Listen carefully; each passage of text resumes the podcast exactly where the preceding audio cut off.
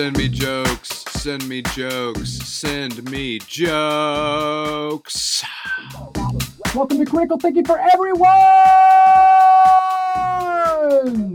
Welcome to our esoteric playland Hmm. of critical thinking gymnastics. Wow, wow. I feel like um, whatever little dude I have in my head who's um, analogizing all the thinking work to physical work, he just did like a backflip or something like that. Like whatever that, whatever that is. We're always using the analogy of you know mental stuff to physical stuff, and I feel like I feel like that really captured something. Yeah, um, you something think powerful so? about Like that. that gymnastics. It, it makes me think of critical thinking, which is like mental work. mental work. Mental definitely. work. Yep. yep, Right? yep. Sometimes it looks like a somersault, sometimes it looks like falling off the balance beam. Sure. And one of the things that we want to try to do with the show is make sure that people out there are able to do that mental work or able to figure out the ways to do it kind of kind of on your own because most of us don't have any kind of um, coaches or any kind of special techniques to work on this. So we really just have to do it kind of on our own and we just want to make that a little better for people. Yeah, absolutely. And guess what? You and I have each other as those coaches. Well, we do. We do. And so we want to push it out to the world together to say, hey, we want to be the coach for the world, or at least for the listeners. Well, yeah, absolutely, and I think that that's probably only good for um, everybody as thinkers because we need some practice, we need some coaching, we need some techniques, we need some ideas about what it is that will actually help us do better thinking and, and maybe what that looks like when we get there. So we're trying to do that here on the show And we are every week. We're trying to do it on the show. every week. and I'm Patty Payette. She is, and I'm Brian Barnes. And we are the co hosts of Critical Thinking for Everyone. And we are committed to taking the stuff out of the ivory tower where we sit at the University of Louisville. Yep. Or for you, other other universities around town. Sure, and the Foundation for Critical Thinking. Absolutely, with their conference coming up. Yep, got one coming up this weekend. Register at criticalthinking.org if you're into it. Absolutely. Yep. So t- every week, uh, and this week is no exception, we bring some juicy chunks of material Yep. and we think through it together Yep. and out loud in real time Yep. with you. Yep. Yep. And we don't rehearse this, folks.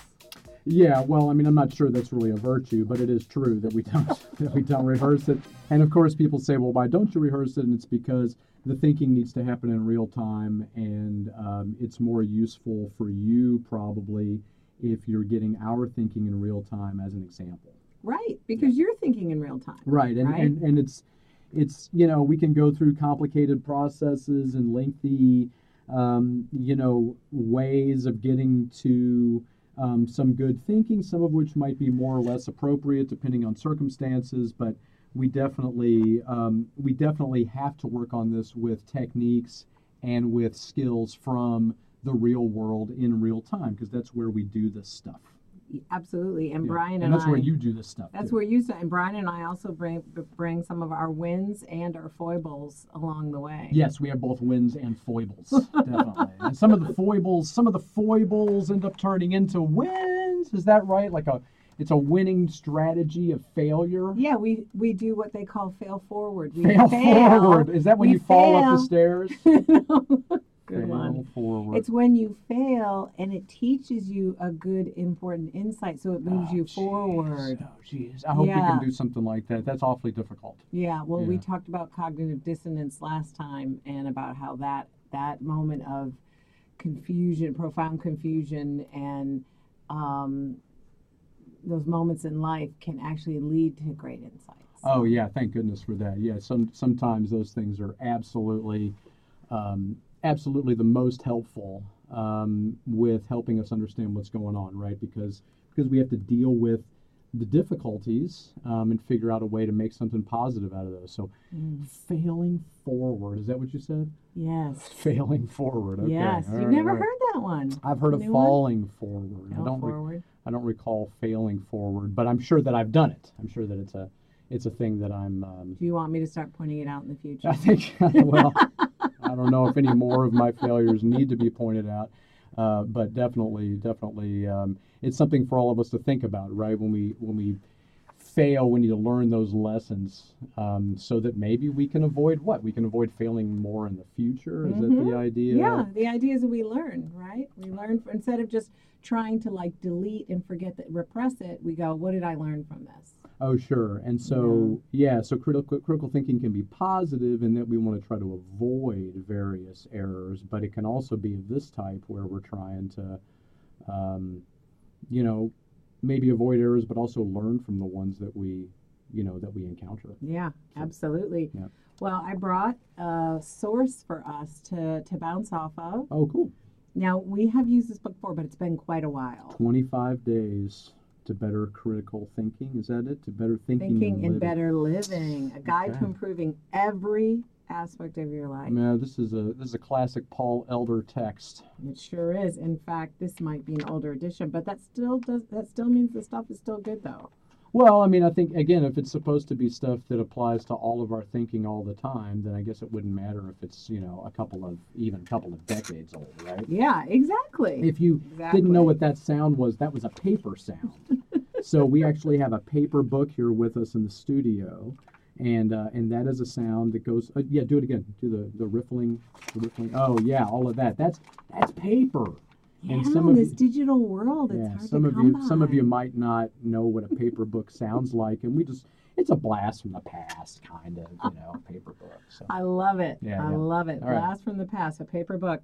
So I picked a few juicy pages okay, that I think, as we move into election season, well, we're actually in election season. we are in election season. might be relevant. Is this the giant dog ears that you have here in this in this thing? Let's see that. Yes. Those are big. uh, Those are big. Yes, they are.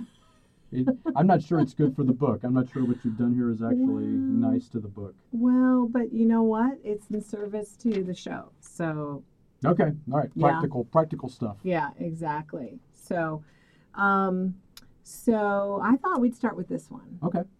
Uh, this is, so the for folks, I just want you to know the way this is structured Mm-hmm. is that um, it is 25 different strategies that the reader, the way the book is constructed, there's 25 different ways that the reader can take a day and focus on a, a, a critical thinking move to One make that one day. per day. One per day. Okay. So even though we're going to be going over maybe four or five, um, I just I p- kind of pulled out the ones I thought would be fun to talk about. Okay. Okay. Are they So- Um, you go in order?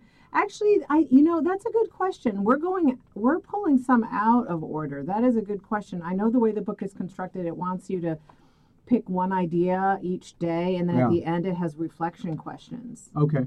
Isn't each week? Isn't that kind of cool? Oh, is it day or week? Well, there's daily Oh, I notes guess you could and then do a daily weekly action weekly, plan. yeah. Okay. All right. Very fun. Okay, so I want to. I'm curious. I'm going to read some of this and see Okay. what you think. Okay, right. so this one's called "This is the day to think for yourself. Don't conform." Oh gosh, that sounds pretty pretty heavy. Okay, yeah. Yeah. And are, are, are ready? Here it goes. right. Assume you are conformist. Okay. I'm assuming. Only when you can admit you're a conformist can you begin to identify when and where you conform. Okay. Only when I admit that I'm a conformist Right. will I be able to identify when and where I do that. Right. Why is that? Why can't I identify when and where I do that before I admit that I'm doing it?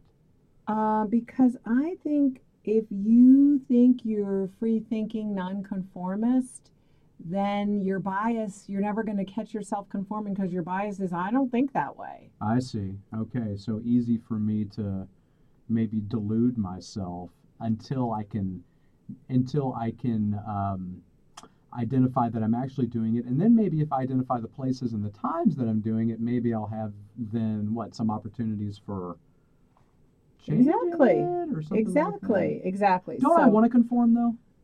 Um, I thought that was really a positive thing, conformity. Yeah, we we talked about that it has a biological imperative aspect to conforming, right? Because if I push against everything around me and my culture and my society, I'm going to be pretty lonely and maybe homeless without food and Okay, so some conformity is necessary. Mm. All right, all right. Go- yeah. keep in mind. So it says only when you okay recognize that conformity occurs in virtually every domain of life. Look for it in the newspaper. Look for it in your relationships. Look for it in the groups or which you belong. Notice it at work. So it's asking you to think about it in all these different ways. Okay. Notice when you're least likely to conform. Notice when you're most likely to conform. Figure out the consequences of your. How can I do this if I'm at work? I'm thinking about people listening to the show and they're like, they're going, okay, so I'm supposed to figure out when I'm conforming at work. I mean, all the time, right? So I'm following rules. So is that is that what I'm coming up with? Is that I'm doing this all the time at work? Well, you're kind of noticing like, am I a yes man or woman to my boss in a way that actually keeps him or her from hearing my perspective that might be helpful? Okay. Am I just conforming because I'm not intellectually courageous and I just keep my head in the sand? Hmm. Why is that? Is that bad? No, they're saying notice it. But I mean, is notice it, is it bad Is it is what bad to conform? to like Or- keep my head in the sand at work? I mean, to It not can cause. be. It can be. Sounds like I'm a good employee. It sounds like you're supposed to notice it and question it. Am I doing it unthinkingly or am I following the rules here because these are safety rules? And this is just for me to know. it's to first notice. See, I may not. I may not even change anything. Right, they just want you to notice Just right now, notice, gotcha. right? And then this chapter gives some strategies on how to do it in a critical way. Okay. See? So 1st Mhm. I have to notice it, the Okay. behavior. Okay. Then I go, wait a minute, am I I'm I'm seeing the input like I have to have enough stepping back to notice my thinking or my behavior first Okay. Okay. before I can examine it. I got you. All right. Okay. All right. So think about the consequences of nationalism as a form of mass conformity. Figure out when it makes sense to conform. For example, not talking loudly on your cell phone while in a restaurant. Mm, okay. And when it doesn't, for example, mindlessly supporting unethical business or governmental practices. Oh yeah. So I don't have to do a lot of those things just because that's the way the society is. Right. Right. I can decide that I'm not gonna. I'm not gonna mow my lawn just because they tell me to mow my lawn. Or, Right. Maybe I'll Whatever that maybe I'll be. put some native grasses in. Shout out to Hart Hagen. I'll hey, put some and then I won't have to mow it. Yeah, and Yeah. I'll support the environment. Very good. see? Very good. Yeah. Okay. So so they have some tips on this. Okay. But first they say for most people blind conformity to group restrictions is automatic and unreflective. Like a lot of us just Ah. kind of go through it, Okay. right? Okay. Most people effortlessly conform without recognizing their conformity. They internalize group norms and beliefs, take on the group identity, and act as if they are expect act as if they are expected to, without the least sense that what they're doing might reasonably be questioned. Oh, okay. Okay, so they're talking about our sociocentric thinking. We go along with things. We because that's part of our culture. Sure. We don't want to stand out. Well, we're trained to.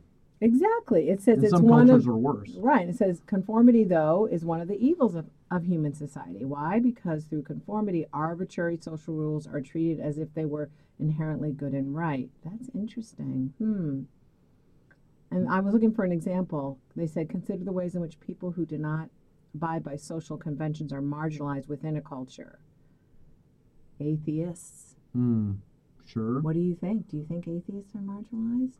Oh, yeah, I think so. I think because the dominant culture is Christianity, Yeah. um, or you know, in our dominant religion, and even though it's not a formal, you know, thing necessarily, I do think that um, if you are a Christian, then you get first kind of um, credit for having, you know, uh, a nice uh, lifestyle addition. Like you have this this probably very correct and highly valuable relationship in the in the culture with your church group and with your beliefs and all this and with and with the divine and you've thought this thing through. And then if and then in our culture if you're another religion with in most cases you've you've done okay. It's probably not quite as good but you're definitely you've definitely done something that we can say is a good thing um, even if you've gotten it wrong right to explore the religion thing and Mm. if you're an atheist probably you've just gotten it all wrong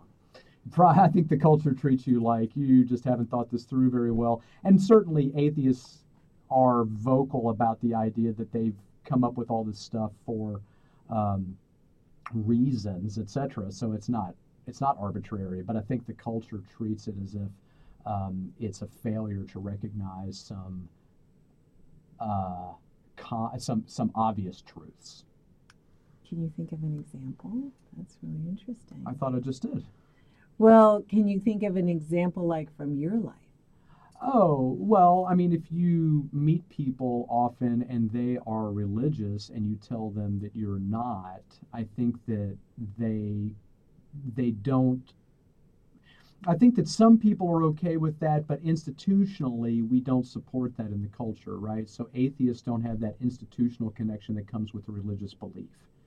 And so I think that very often there's a looking down on the atheist, like, ah, you're really missing out on something, Do you right? feel that way? Oh yeah, I think. Really? Oh well, I've been told that, right? Because you miss the, you miss the religious connection with your peers, and you miss the going to church thing, and you miss Oh, all you didn't of those celebrate this holiday fully. holiday thing, and you miss the direct relationships or whatever with the divine, and all the good things that come from all that. I mean, I think that there are a lot of things. In my experience, you know, I've been sort of talked down to in this way a number of times, and it continues to happen.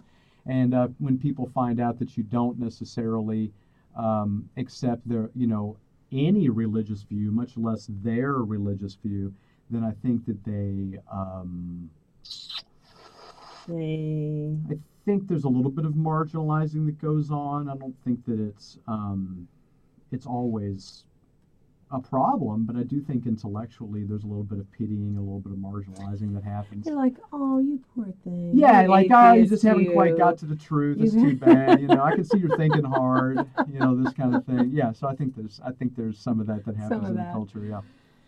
So uh, that's interesting. Yeah. Um, so here are some things that they ask you to do when you want to check your own conformity. Okay. Okay. So examine the extent to which you uncritically accept the taboos and requirements of your culture and social groups. Monitor your conformity. Begin a list of ways in which you can begin to think independently. I'm trying to think of an example. If I was going to go through a day and ask myself, how would I monitor the ex- that's interesting. How would you monitor Mm, that? how- yeah, like monitor my own conformity. Like I would maybe I'd go through the day and I'd look at my choices, date in the, and go, am I?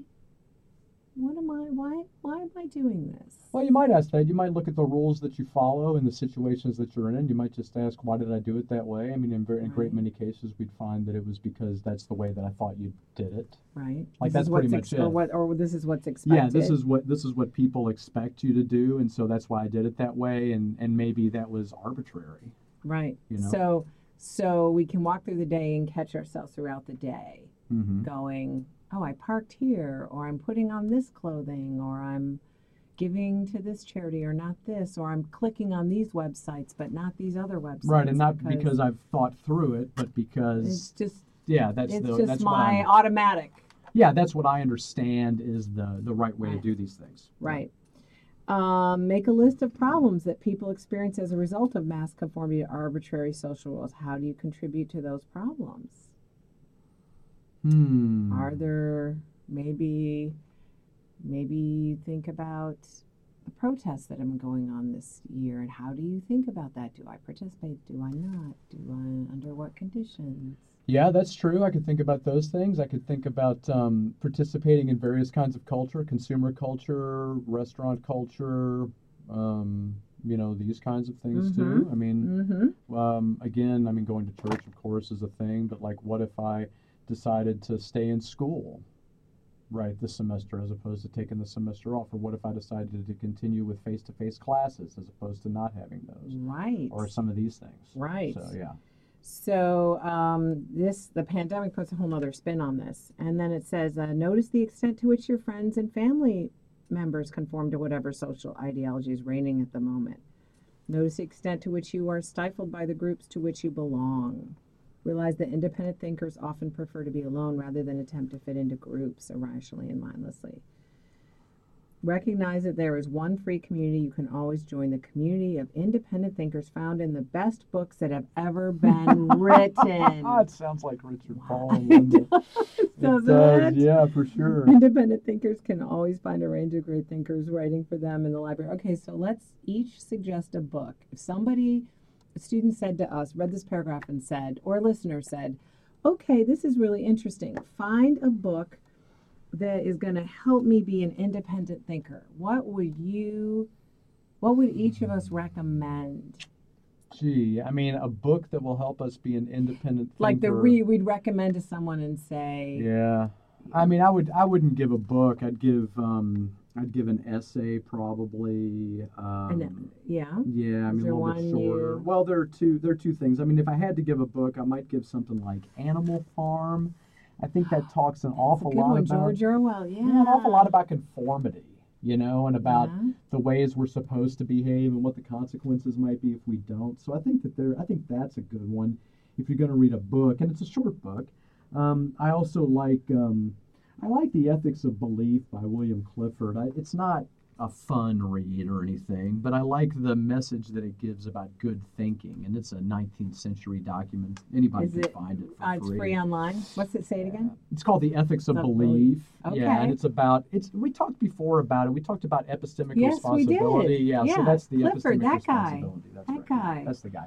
Okay, you know the one that popped into my mind. It was really interesting. I hadn't thought about this book Which in a long one's that? time. Catch Twenty Two, Oh, Catch Twenty Two is a nice one. which is Joseph Heller, is Yep, it? that's right. That's right. it's a really good one. And yeah, and I remember being in college, and my memory about this book is it's a satirical look at the military. It's it's it's a tough satirical look. and it's but it's it's this it's this very broad satire, but it's very sharp. sure, definitely. and it's a lot about uh, the military and uh, and sort of one guy's sort of adventures in the chain of command and the absurdity. Yeah, and then like trying to sort of you know get out, right? I mean, trying to yeah. You know the uh, that I'm going to recommend a movie which Okay. is um, Doctor Strangelove. Ah, okay, that's a nice one. So that's Yeah. another one that's a great one about a satire Yeah. looking at different people involved with the same crisis Right. going on this this uh, during the Cold War at the height of the Cold War sort of a crisis happening on this air base and how different people responded and who's conforming who's pushing against Yeah. what's happening why are Yeah, they yeah, doing it but it's, Oh, it's so funny Yeah, it's definitely funny. It's a good one. To, it's a good one to look at. yeah Yeah. So like those that. are two I, I mean, they'll think of. definitely provoke provoke your thinking.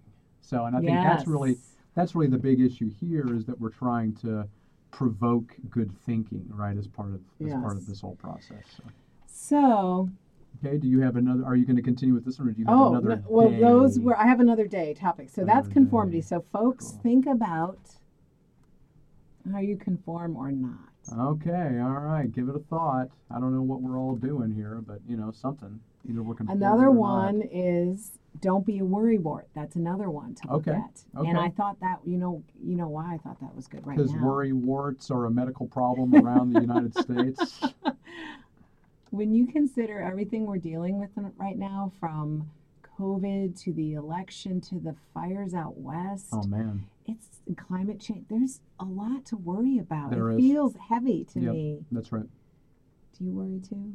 I do worry. I do worry some. I don't worry quite as much about um, the the things that I can't do anything about, the things that I can't control. Um, Really, you try to just. I try not to. I mean, of course, things like the weather and the wildfires and all that. I mean, those are things that they end up making really big splashes, like in the news and, of course, in various kinds of um, uh, media and stuff like that. And so I, I definitely think that there's, you know, a lot there to think about, but there's only so much that I, as an individual, can do, right? When I'm worried about some of these problems. And it's so easy, as you point out, to become totally overwhelmed. Like, it's, you could almost develop a panic over the whole thing, couldn't you? Yes. And, and a, lot, a lot of people, I think, do. And then you can get analysis paralysis and feel frozen and do nothing. and you can get constant analysis right because you can go not just into like the contemporary thing we can go back into the old thing and you can look at people analyzing all the things and it just it can become an absolute nightmare of me getting maybe even more information than i can really digest Yes. you know In fact, I was talking to someone yesterday, very wise, about the worries about the election and things I can't control yep and the temptation to just shut down. Yep. And you know, she gave me good advice. what was that Thing we can control Yep. Is encouraging people to vote and helping get out the vote. No, that's definitely important. And not only can we encourage that, we can we can definitely deal with our own attitudes, right? I mean, that takes a little bit of work, and maybe it takes even more effort than we're willing to put forth in some cases. But we can definitely um, we can definitely do those two things, right? I mean, we can help people get out to vote, um, and we can also work on our own attitude. And so, in some ways, going out and helping other people to vote does both, right? I mean, it works on our attitude and other people's attitude at the same time. So, Exactly, exactly. It Yeah. helps. It's a win-win. yep, yep. So here's some strategies for relinquishing the worry ha- worrying habit. All right, what do you got? For every problem you have difficulty handling, follow Mother. It says follow Mother Goose. Mother Goose. What's Mother Goose going to help us with on this one? What precisely is the problem? That's the first Says question you ask yourself. What are my options? Is there a possible solution under my control? Have I exhausted all possibilities for a solution? Have I considered every option? So this is where what can I do during an election season? You actually have things you can do. What's under Mhm. your control? hmm how you volunteer for campaigns or whatever. This is a problem I cannot solve, or if I've exhausted all realistic, op- am I letting go of the problem, or am I still worrying? If so, why? Ah, These are important questions, right? make a list of all the problems you worry about, then go through the preceding steps for each one. Right. Be proactive whenever you can. When faced with a troubling situation, don't allow your energy to be sapped by fretful worrying and obsessing. Instead, take action wherever you can and to whatever extent you can. Use your energy productively rather than destructively. Productively rather than destructively. Nobody needs any destructive energy coursing through their lives, right? Yes, that's right. Be productive instead of destructive. Well, I mean, mentally, like mentally, right? I mean, mentally productive rather than mentally destructive. exactly. You know, I mean, I guess that means that I'm trying to Be create. proactive. What can I do I'm here? trying to create things in my thinking that are positive, that are creative. But I mean, sometimes don't I need to destroy? Isn't that part of it? Mm, like giving. Can you think of an example? Like Maybe I need to tear down bad ideas that I've noticed. Right. Or maybe I just need to let something go if I can't do anything about it. Oh yeah. Well, maybe this know? is. Oh, okay. You're back to. Maybe well, you're you're your still in your rather- worry. Or, you're still in or your worry use your ward. energy productively Don't be a worry wart. destructively. Keep concerned on action. Be a doer, not a worry wart. You know, you're really good at that with all the work you do with composting and all the commitment you make to that. You that's very proactive, and you bring other people into your work. I do, I do, and I try not to be a worry wart, but sometimes it happens Does anyway. it? what do you do in those situations? Do you, I take deep breaths. yeah, and just I, I try to think things through. I try to come up with a course of action. I don't like to sit and spin when I have problems. I like to have a course of action, even if it's not right away. Um, even if I know, you know, that I have to wait till next week or whatever it might be, you know, it gives me a few minutes. Um, yeah, I, I take a few minutes to try to just calm down and put things in perspective. I, I definitely think that you can end up with um, the kind of paralysis that you mentioned, you know, and um, I've found in the past that it's led to some panic on my part, right? Like some, you know, inability to, you know, breathe easily, maybe some stress kind of Mm, stuff. And like so, it shows up in your body, like yeah, yeah, yeah. So I think that, I th- so for me, when I really start to worry because I don't want that to happen, um, I tend to do some deep breathing, um, and I find that that helps me. Either I, I haven't figured out if it's a mechanism in the deep breathing that helps, somehow helps my mind progress in its thinking, or if it is the time that it takes to do the deep breathing. So very often I find that I do. I know there's a physiological response, and that accounts for my body, whatever, whatever. But when it comes to me um, thinking about something that's giving me stress and trying to work through that, I find often that if I do some deep breathing, I'll end up with a way like a way pointing toward a solution. Yeah, even if it's not the right one, it's something else. And again, I just don't know if I, I can't decide. I always advocate this to people, but I have to admit, I don't know if it's the the literal time that it takes, the the few seconds or minutes of the deep breathing that just gives. And fo- I focus on my breathing when I do it for those few breaths, Mhm. if that gives my mind like some kind of free space to to do something that I to couldn't like do, get out of like it's like it's like seizing up and you kind of give it a chance to like maybe, on. maybe, or if it's something about the breathing itself that is related to mental activity. I mm, can't it's like more oxygen to your brain more oxygen to my thoughts. Are It- they it- are they oxygen related? I don't know. well yeah well and also it makes your body relax a little more yeah yep. so But that's yeah. I, I don't know if it's a combination. that's good advice though a- and anyone can do it anywhere And there's plenty of peer-reviewed literature on that. This isn't some crazy hippie Barnes thing. This is like this is a thing that like if you go to real doctors, they'll say, "Sure, deep breathing." deep breathing Yeah. yeah.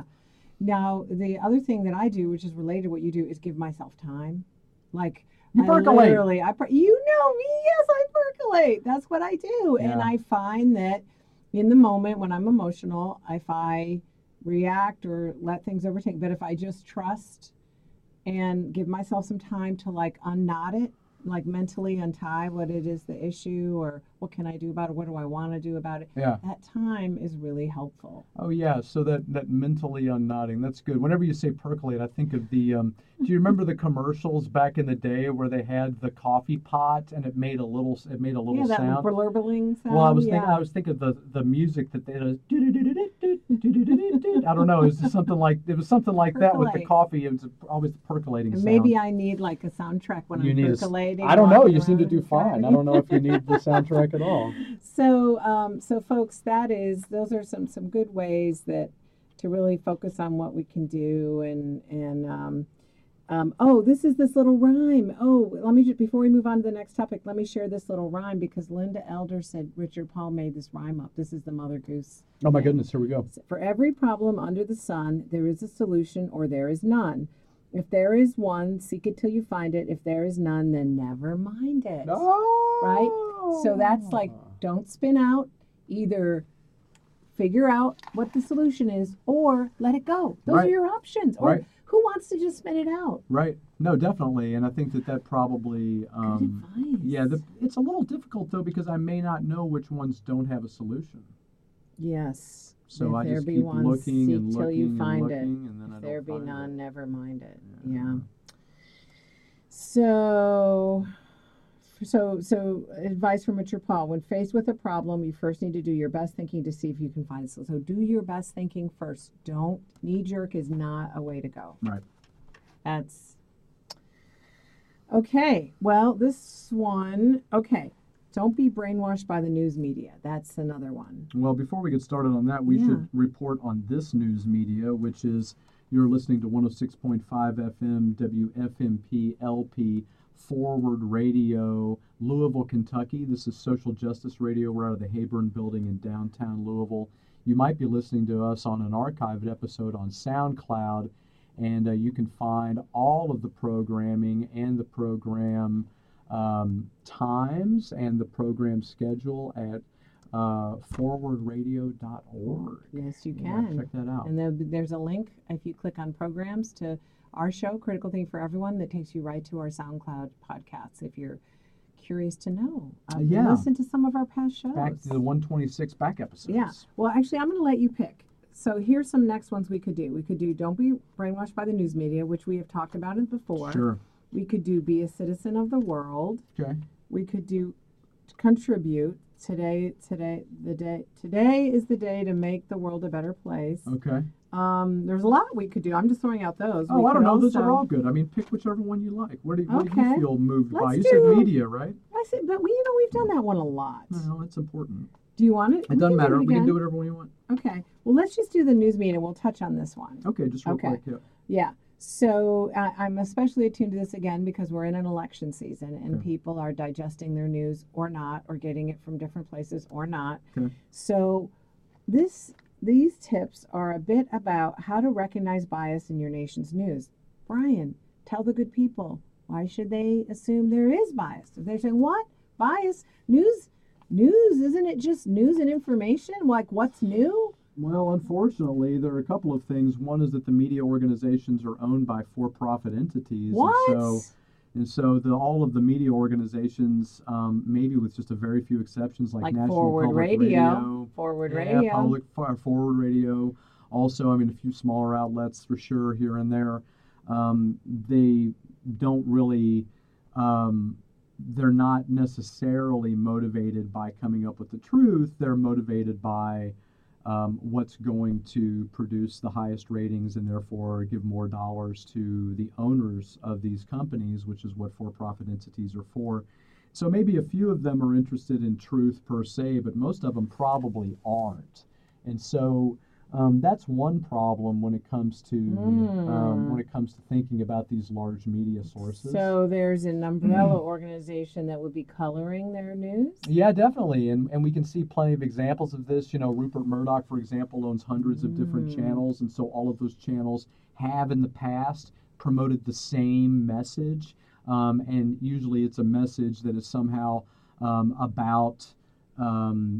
A political outcome, right? And so they make these statements on all of their um, many hundreds of media outlets, and that is very different from having um, local individuals sort of make the you know make the decisions about what goes into the news, which leads us to the second problem, in my view, which is that there are individuals making decisions about what is the news. Right. It, right? right. What to put front, how long to give it, what to say, Less the than- sound bite. Far far less than one percent of all the stuff that happened today makes it into the news. Yes. ever. And so those things are cherry picked and those things are, um, you know, identified because of opportunity and luck. And for us to imagine, and also the preferences of editors and producers. And for us to imagine that editors and producers in news shows are somehow unbiased, absolutely absurd. absolutely absurd. They're just like us, um, just regular people with all the same attitudes and positions. And in many cases, they're less informed than others of us are and more biased. And we just can't say that the news is objective. It always comes from a point of view. So that goes to the very first suggestion, which is study alternative perspectives and worldviews, learning how to interpret events from the perspectives of multiple views. Yeah. So somebody says, but how do I do that? How do I know if these three or four views are going to be alike? And, and I would say there is a news media bias chart that you and I have Yep. talked about before. Everyone can Google this, Yep. it's out there. Yep. News media bias chart Yep. and you can go, oh wow, NPR is over here, okay, on sort of this maybe left leaning. Sure.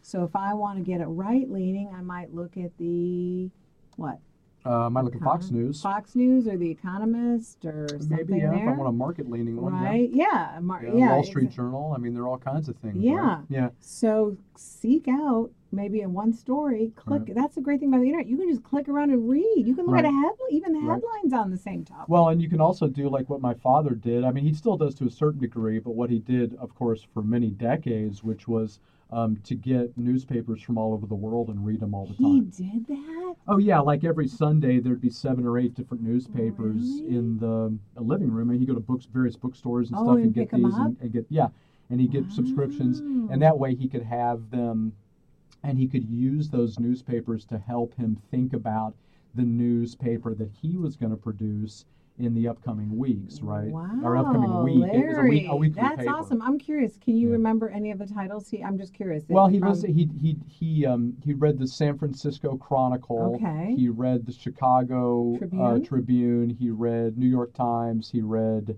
um, he read um, Washington Post. I guess Yeah. he read um, Miami Herald. He read um, London Times. Is that what that Yeah. was? Uh, Wall Street Journal. So yeah, I think Wow, those. so he yeah. really, I love. And I mean, those were in my that. house for years. I, mean, those were in Did there you every now? week. Did you read that? No. No, No, I did not like newspapers when I was growing up. really. Yeah, I, I, I like the idea of being a journalist, and I wrote for school newspapers. But you didn't. Um, no, but I didn't actually ever figure out what the hell journalism was while I was doing any of that. So I didn't. I, I don't know that I figured out what journalism was until I was maybe, uh, you know, in my 30s. Um, I I had a vague sense of it, but I did not really. I, I, I got caught up in a lot of the details of just watching my father work and listening to the things that he talked about. And I didn't necessarily, I had a broad view of journalism, but in terms of how to do it, I really wasn't Really wasn't. thinking that way. I really wasn't very good at it. So, That.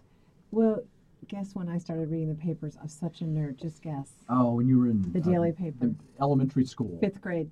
My dad, my dad did too. He started when he was really young, and he was Yeah. surprised that I didn't want to read the paper. Yeah, I isn't that I like, why the hell would I want to I read the feel- paper? well, I feel a little better doing this because I always felt a little freak, freaky. I loved reading the paper, and I thought Huh. I was going to be a writer for my whole You are a writer. I thought, well, I am, but I thought I was going to be, I actually thought I was going to be a journalist. And we have already talked about the story. I'm not going to go up down this rabbit hole other than to say I was sort of on track for that. And I, and I do write in different venues, not in journalism, but, Sure. but that is interesting. I, I love that about your dad. Well, I do too. I mean, it really showed me. Um, it, it showed me in a very graphic way that one source isn't enough. Yeah. You know, because Yeah. even for his work, which, you know, his work was totally creative. Like he would assign. I mean, he was the one who assigned the stories every week. He told the reporters what to do. He, you know, came up with the layout for the paper. I mean, it was all sort of his creation for thirty something years. Wow. Um, and so he would always cite multiple sources on everything when he would talk. And so that actually made it easier for me when I was in philo- when I got into philosophy and everybody wanted multiple sources because I thought, oh, sure, of course, one source might be biased, might be wrong, might be, you know, any, might be sold out. Incomplete. Yeah, any number of things. And so you really need multiple sources just in order to confirm the one source, if nothing else. I mean, you just need that. And you have to ask yourself this is something that I learned from him that was deeply valuable and has helped me a lot in critical thinking as well over the years. You have to be sure that those sources aren't connected somehow. Right? So you go to you your mean so there's conflict of interest? well, you go to your one source and they say something, and then you go and find two other sources that confirm it. Well, what if those two other sources studied with the first source? Mm. What if those two other sources work in the same office as the first source? What if those two other sources are related to the first source? What if those two other sources revere the first source? Oh, see. All of these things can lead to biases with regard to, um, you know, the sources having been checked well. And so, you know, I mean, it just, it just, it demands that you do more than just do a, a, a rudimentary pass at checking things. You have to go into a little bit of, of detail to make sure you got it right, or else you're just not sure. I mean, you can always go forward and go, ah, I'm not sure. But certainly for that old man, he was not going to do that in the newspaper. and he was not satisfied when he ever, whenever he had a hand in it, he was not satisfied with me doing that in any of my research either. And so I, I appreciated that. Wow. So- Well, um, that's really so interesting. You should talk about that particular piece, which about like sources and where you get information, because uh, last month we did a show about career advice, and Mm. we read the research shows that where do people go for career advice? Where People do they, they go? know. People they know, Yeah. not necessarily the most reliable source. Like Sure. maybe I should talk to someone in the industry. Oh, but you know, my dad or my neighbor or my best friend, they're right here and available. My dad majored in this before he dropped out of college. So he probably knows all of it. So, folks, going to the easiest source in any problem you have in life, or think about who's going to give you good, relevant information, not Right. just what you want to hear or the easiest. Your mom. Your mom's always going to love whatever. Oh, man, your mom's whatever. on it. Yeah, thanks, mom. Yeah. You know. So, a couple other things. This is really interesting. Um, uh, see the see news stories as one way of representing reality, Yep. as a blend of fact interpretation. Really important. Yep. If you are reading that and going, "Wow, this is what really happened at the downtown protest last night," no, you are reading someone's interpretation of a set of events that they chose to represent Yep. in that two column inches or whatever. Yep, that's whatever. right. That's right. And of Right? course, as you mentioned, there are inches to be considered. And so it's very easy to make decisions about space when you're writing a story instead of making decisions about facts. Exactly. You know, because we've only got the two inches. And so, in order to do a full story about this, we would need pages and pages of inches. And we just don't have that. And so, we're just going to have to make a couple of statements here and call that the news.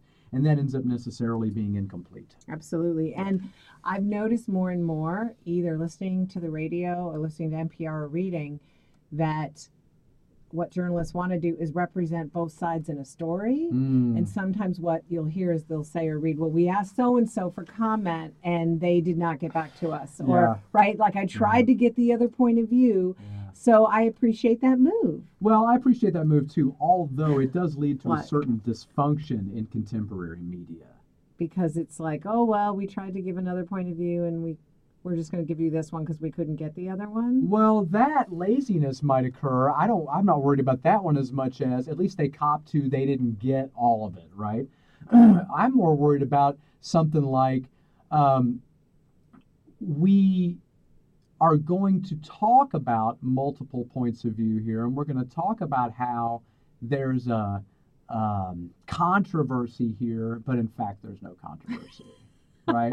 There's, this, just this. there's this, there's this thing, there's this disagreement, right? And there's this big joke. You may have seen it in popular culture. What? It's the teach the controversy. No. Oh my lord! So um, teach the controversy. So things like, you know, like Bigfoot, right? So if you're a serious, if you're a serious person, you probably, I'm not, I don't want to disparage serious people everywhere, but if you're a serious person, you probably think the Bigfoot thing is a little sketchy. Yeah. You're probably not convinced by Bigfoot. Yeah. Right?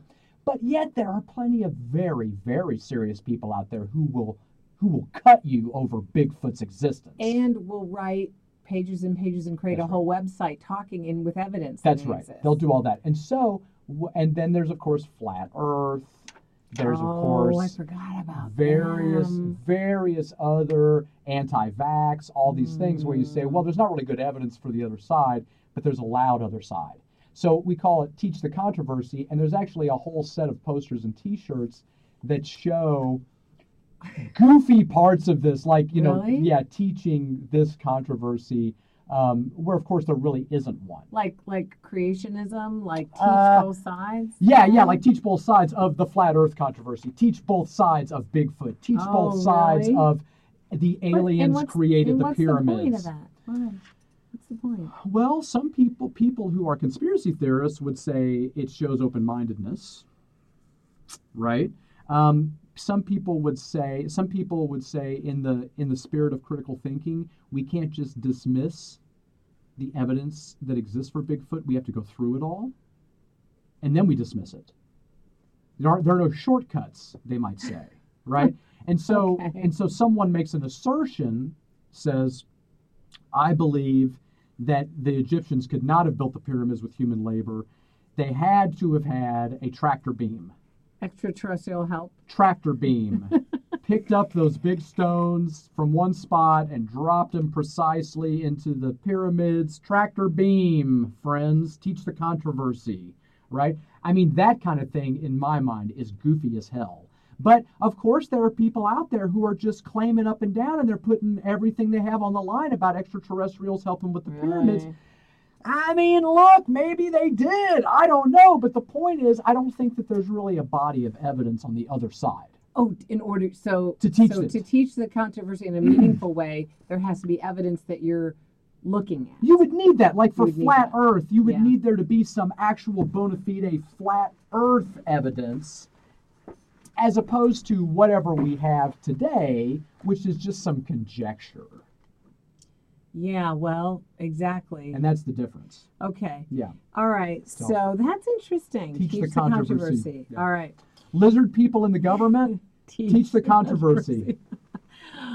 oh man. Yeah. All right. So here's the last one I want to talk about today, and as you can tell, the theme that we've let's review. We've talked about um, don't be brainwashed by the news media. Okay. We talked about don't be a worry wart. All right. We talked about um, don't conform. Okay. And all of these, in my mind, as we again are in this time of crisis with COVID and climate change and election, these are all tools that are designed to help us be better thinkers at this time. Yes. Well, we definitely need to be better thinkers at this time and every time. Yes, Yeah. yes. So here's the last one I want to talk about, which is contribute something to the world. Okay. Contribute. Okay. Okay. Okay. Do something, anything to help make the world better. So, folks out there, don't sit on your hands, analysis paralysis.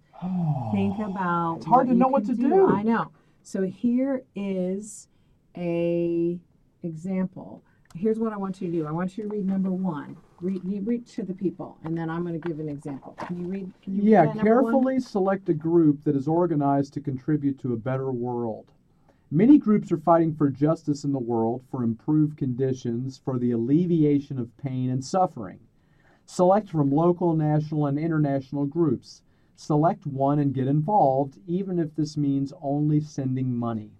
Right. So I I bring I this one point spoke to me because when I was talking to my aunt yesterday and I was lamenting my fear about feeling powerless about the election Okay. and about Mitch McConnell and our own state here and, and trying to make a change of an outcome. She said, one, she's working on getting out the vote in her own way, but then she said she gives to an organization. And I said, Really? Which one? And she told me this one called She the People. And she, She the people. She the People is creating a politics we have not yet seen.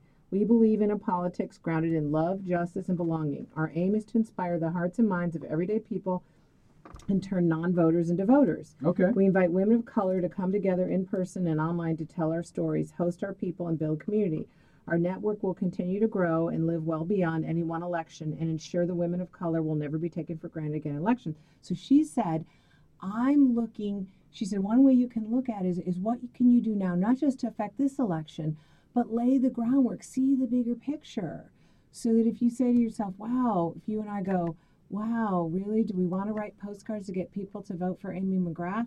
It's not just about that election. It's about how, what are you tilling the ground for? What are you cultivating? What kinds of conversations or things? What can you do, not just for now, but the bigger picture? And so, She the People is just one example of an organization that she gives to that has a has a wide view, and I, and she believes in this. And I just thought it was a great example mm. for people to really say, okay, maybe I can't give to every organization that I love, but is it about civil rights? Is it the ACLU? Is it about Sierra Club and climate change? Is it about the community composting program that Mm, yeah. Brian does Yeah, right here that at thing. U My God, sure, sure. You know, is it forward radio because I believe in a radio that isn't that thing. controlled about by corporate interests? Sure. And so, what do you, I think? What do you think about that idea? I think that it is probably one of many drops in the pan, and I don't know. Really? Well, I wonder for these kinds of organizations. I love the idea. I mean, the Yeah. concept is spot on. I'm right with it. I just wonder the extent to which these organizations are able to actually affect any meaningful change when they're so new and maybe not very many people know about them. Well, I don't know that I would assume they're new. Well, I would assume that they're not they're not a top 10 organization Oh. and I oh. think those get a lot of the funds and a lot of the attention. Oh. And so if they're doing their work, I'm so glad they're doing it. I hope they end up affecting change. I just don't know anything about it. I think that I think that there's a concern when we talk about giving money and giving resources that we often overlook Yeah. because we're not just doing it to make ourselves feel good. We're supposed to be doing it to affect change. Right. Both. So right. if it won't affect change, should we do it? So how would someone know? How Well, would they assess that? How would they think it through? you might go and get some information, try to get some information about this organization and see what the actual projects are that it has done. yes. You might go What has and it see gotten done? how long it's been around. You might see how much it gets in donations. If it's a nonprofit, they ought to disclose that kind of stuff. You know, you might just see the kind of support it's already getting, and then you might see to what extent are they is it taking that money and actually putting it into causes that I think it can affect. Right, and you could go You online and that. read about it, and Yeah. you could even ask the organization. You should definitely ask because everything online is just propaganda. Right, so you could ask, you dig deeper and ask the organization. What you could even email someone and say, "What are you? What's your? Where's your annual report? What are your top wins of the past year? Top three wins, Yep. right?" Yep. I love that, and see, the internet lets you do that. The internet does, and you can get the email thing going, and you can do any number of things to really make a big impact here. I think that it's a, I think it's, I think it's a, you know, you can reach out with direct communication in a lot of different ways. Right. So I am, I am just mentioning she the people as just an example. I'm sure it's as good I'm- as I'm any of the rest of them. I'm not I like the idea. Yeah, good. Is there an organization that you think that you particularly? Uh, I'm just curious. Is there one that you give to that you particularly find really rings your chimes in terms of makes you feel good, but also does good in the world? I mean, um, I give to U of L Sustainability. I think that U of L Sustainability does a lot of good um, in the world and in Louisville. I think that um, the education mission is super important. And I think also U of L Sustainability does a lot of work out in the community, not just on campus, and in addition to training people. So, So, I that's like one that of your one. favorites. Yeah, I like that one. I like Forward Radio. I mean, I talk Forward Radio up a lot, and I think it actually is an organization that's worth giving money to. And I have, when I give, I've given to Forward Radio. Um, I probably need to be more uh, proactive about my giving. I, I give to National Public Radio. I think that's an important. I do too. One. I do too. That's um, one I give to. I I give to RAINN.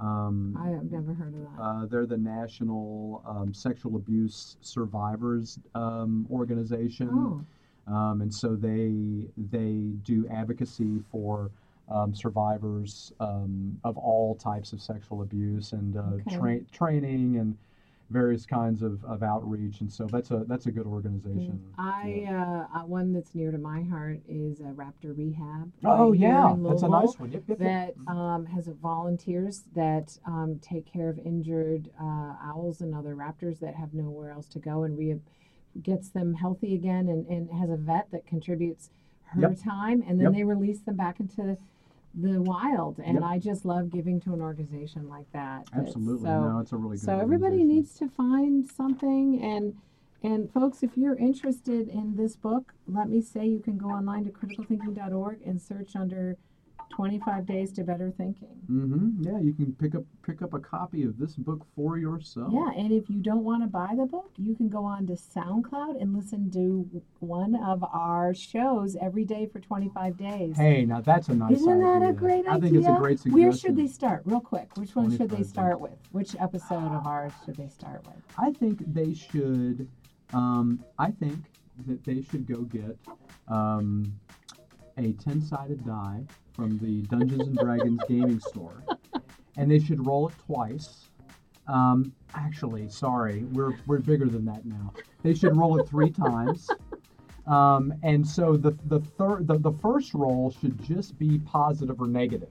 okay And so if you get a positive number, then you're going to go into the hundreds Okay. right? But if you get a negative number, then um, then you're going to just stay in the in the double digits. And you, so you kind of randomly And the then you roll again. go. You go on to the SoundCloud and you, You find the number of the show corresponding to, to the, your dice roll, right? Because you can get you you can get yeah hundred percentage dice, yeah. Wow.